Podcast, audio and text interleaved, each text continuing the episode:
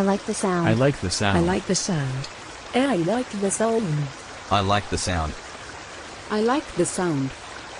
A ragbag podcast. A ragbag podcast. A ragbag podcast. A Ragbag podcast.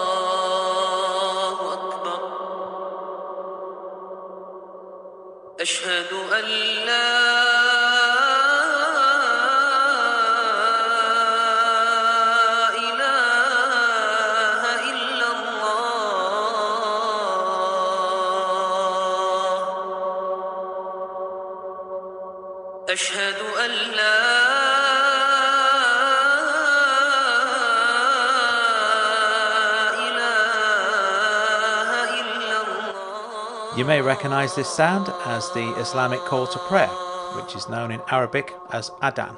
The root of the word is Adina, meaning to listen, to hear, be informed about. Another derivative of this word is Udhun, meaning ear. Whenever I hear a recording like this, it reminds me of my first visit to a majority Muslim country, Morocco.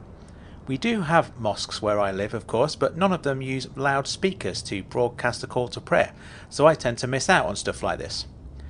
Elsewhere in the world, mosques have been using loudspeakers to announce the call to prayer since the development of this relatively new technology in the 1930s.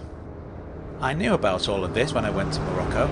I'd heard recordings of the call to prayer plenty of times before, enough to be familiar with the sound.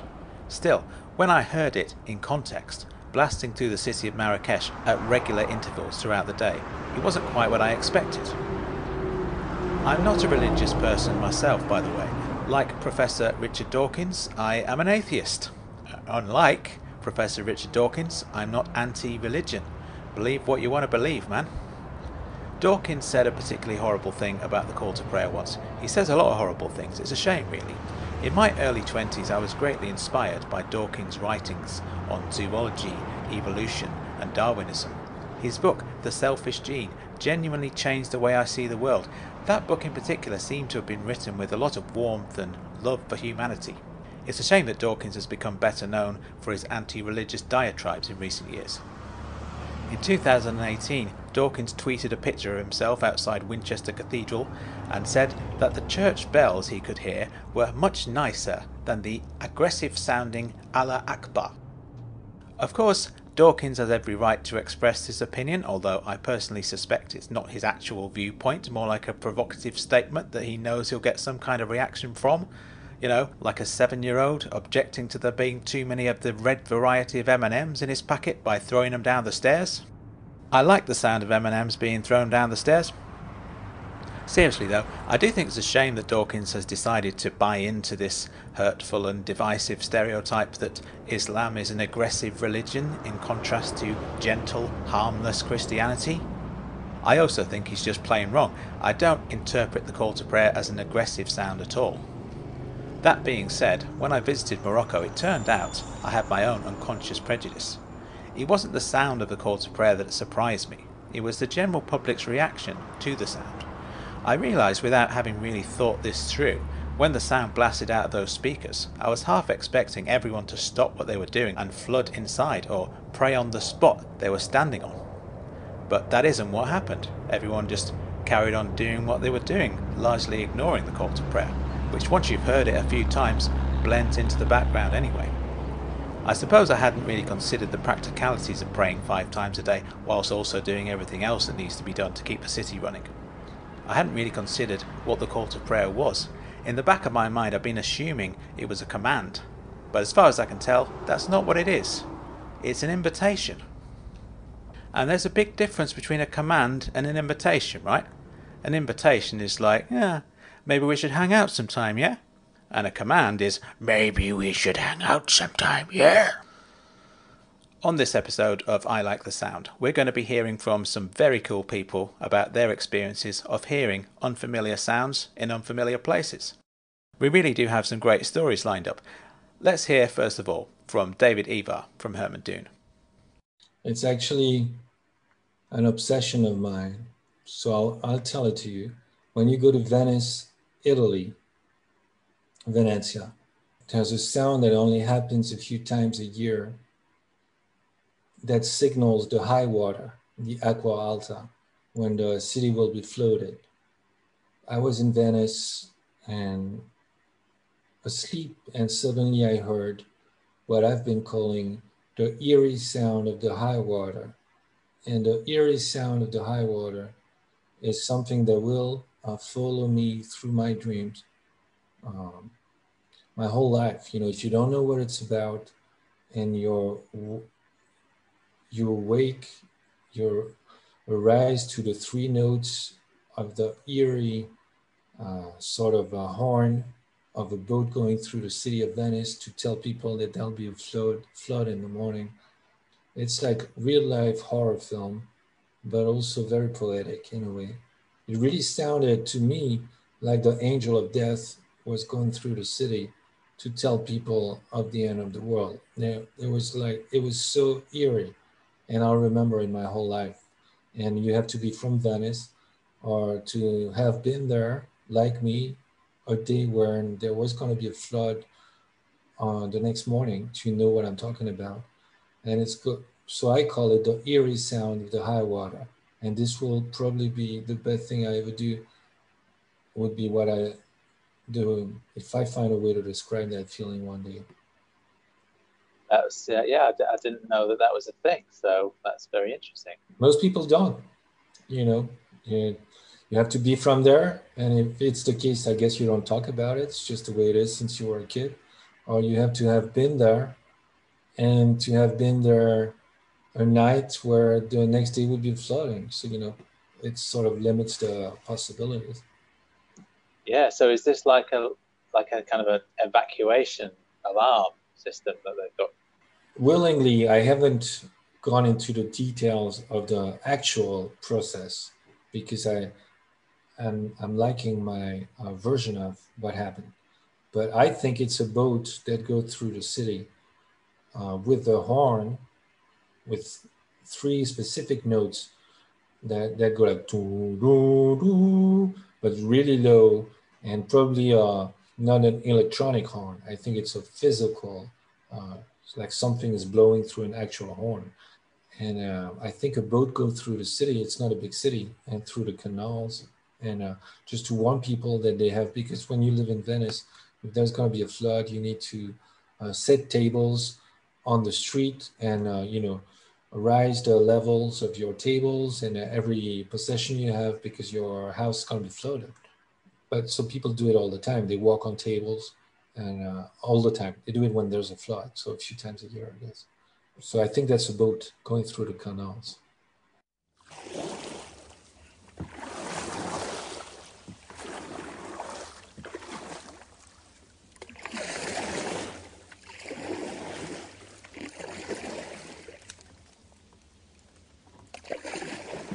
You're always surprised by yourself that everything, everyone around you, you think is totally normal, you know. Uh, well, here in San Pedro, at sunset, uh, lifeguard station plays the national anthem really loud. So if you're not aware of it, you know, could be surprising. And uh, or the first time you hear a cat, sort of before they get in a fight, they, they sort of fa- there's like a face off of two cats, and the first time you hear that, it's like a you know like a scre- uh, skrill, uh, sh- a, sh- a, shrieking witch sound or something of two cats uh, getting ready for a fight. That's uh that's a sound that if you not prepared or you haven't heard or if you don't live in a city with street cats, uh, when you hear it for the first time, it's really strange. Or mind you, living in the United States, there's a whole like a fauna that doesn't exist elsewhere. So, you know, in the morning here, for instance, there's like uh, raccoons. They do a crazy sound. You know, it's like in a Roger Rabbit when the the weasels you know laugh. You know, it's like it's like this sort of a weird, um, weird sort of laughing, uh, uh, demented sound that the raccoons do when they play in the morning. You know.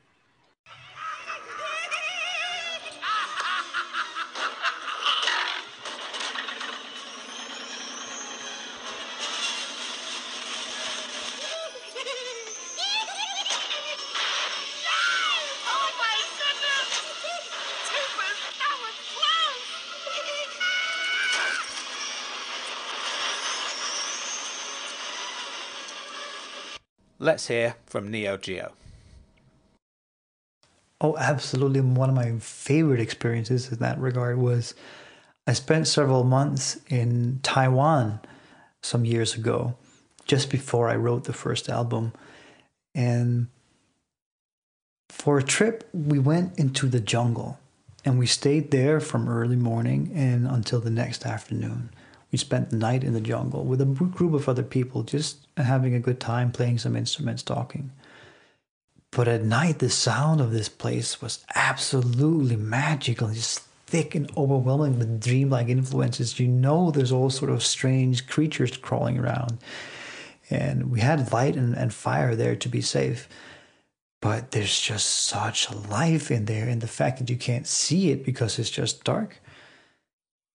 It's really uh, powerful in a way that takes you in a place where you think maybe anything could be possible because it's just sort of primal feeling. I really, I can never forget that experience. Even if you heard a, a sound at home, if I'm sitting here at night, I might hear some birds. I'm like, oh yeah, I know that's a jackdaw or oh, that's a sparrow, whatever it is, and you're used to it. But in a strange jungle you've never been before, now that was heck of a trip. I really enjoyed that.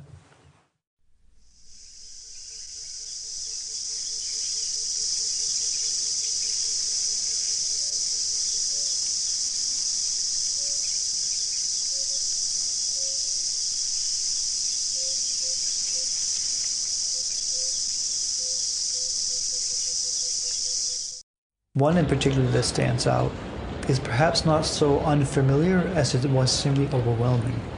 The first time I visited New York several years ago, I came in through JFK and I went over to what's called the Port Authority bus station, where it's a massive sort of interchange between um, buses that go to pretty much any part of the, the country, from the north to the south to the west, all over.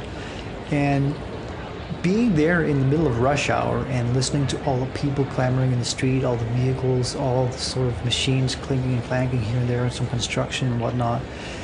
I've never seen that much life in one place at one time. And to think and look around and see that every little square inch of everything I could see was man made. Somebody put that down at one point. Somebody built that. Somebody designed that. And every part of my field of vision was covered with something man made. And it's, it's a very overwhelming experience, but I enjoyed it for its chaotic beauty somehow.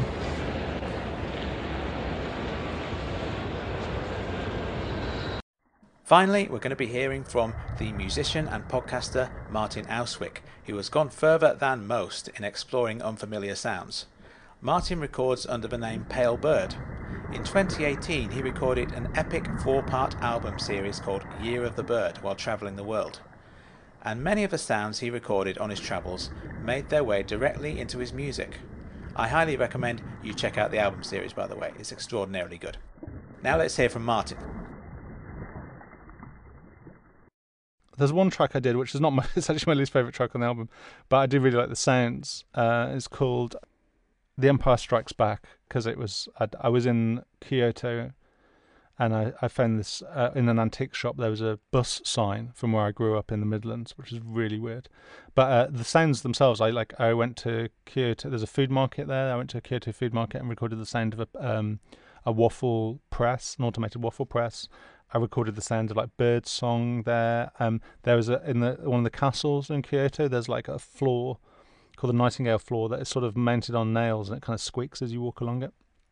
So I used that sound as well. That was the one that probably had the most like found sounds on.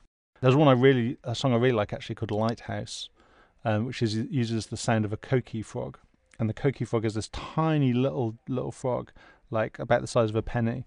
It's a little brown frog that is native to Puerto Rico, um, and it goes goes oh, eh," like that. I can't quite do it high enough. It's like oh, eh." Uh, it, and it turns out that interval is a dominant seventh, so it's quite a nice musical musical interval. But so so we were in Hawaii, and they've started to spread to Hawaii. They got they think they snuck in on some bana- bananas or something. They're so loud, and there's tons of them, and they're so small. You walk towards where you think it might be, and they go completely silent. And it and because it's at night when they when they're calling, you can't spot them. But it's it's a really beautiful sound. There's also like a Lin Manuel Miranda track where he used um, the sound of these frogs because uh, you know sort of a, it's a real sort of emblem of Puerto Rico. Yeah, it's quite that's a really cool sound actually. They sound like birds, but they're these tiny, like tiny but really loud frogs.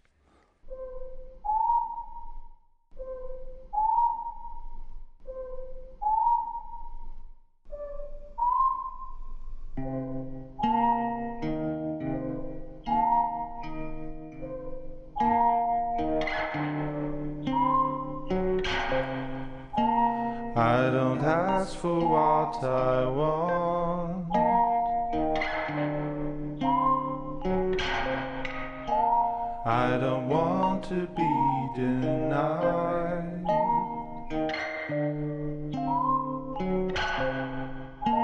So I take what I can gather.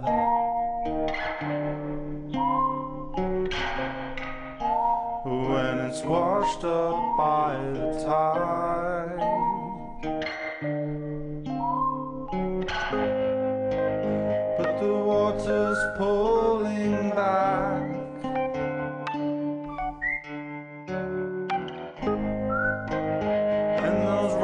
That you can see.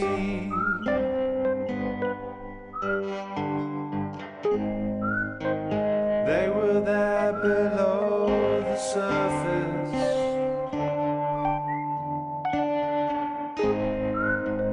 And that message due to me.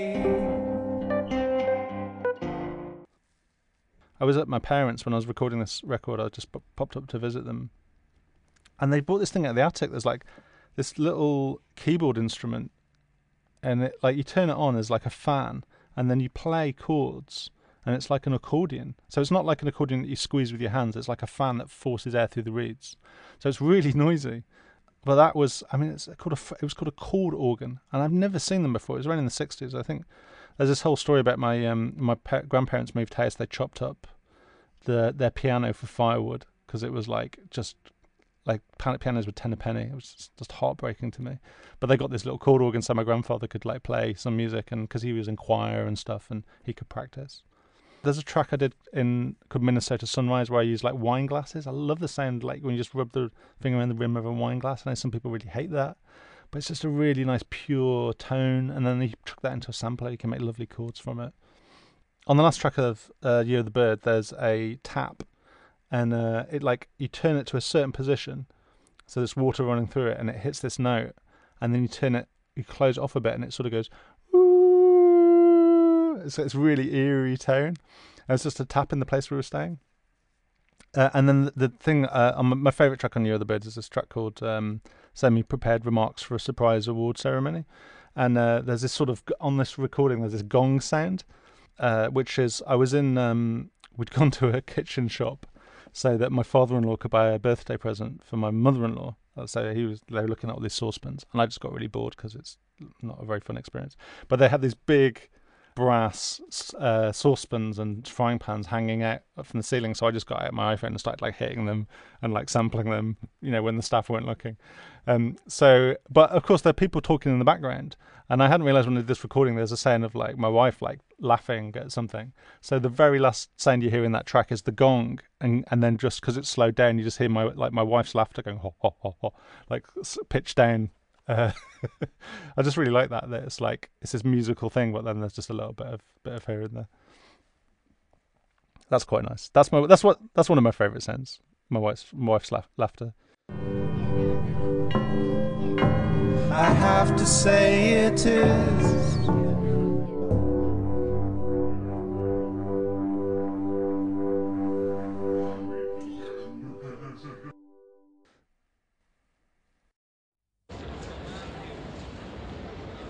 I Like the Sound was written, presented, and produced by myself, Frank Burton. Many thanks to this week's guests David Ivar from Herman Dune, Neo Geo, and Martin Austwick. Check out the links to their work in the show notes. Myself and David Ivar recently recorded a four part podcast series called Not on Top, celebrating 20 years of the band Herman Dune. I have to say, it was an honour to be involved in this project, and the end result was something really special, so please do check it out. Neo Geo recently released the seventh and final album in his long running series. The album is called Odyssey, and it's great. Martin Austwick has lots of things going on as well. Check out Pale Bird, check out his podcasting work. He co presents a show called Song by Song, all about the work of Tom Waits, plus a whole bunch of other stuff that he's involved with, including The Allusionist, of course, which is very much the gold standard by which a podcast such as this one ought to be measuring itself. Whenever I get stuck on something, I simply ask myself the question what would Helen Zaltzman do? Eh? My website is frankburton.co.uk. I have several books available to buy.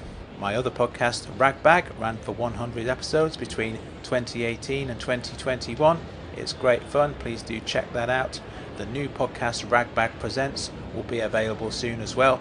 Speaking of Ragbag Presents, that's our handle on Twitter and Instagram. Please share this show around, leave us a rating and review, get in touch, let us know what you like the sound of. I will see you soon.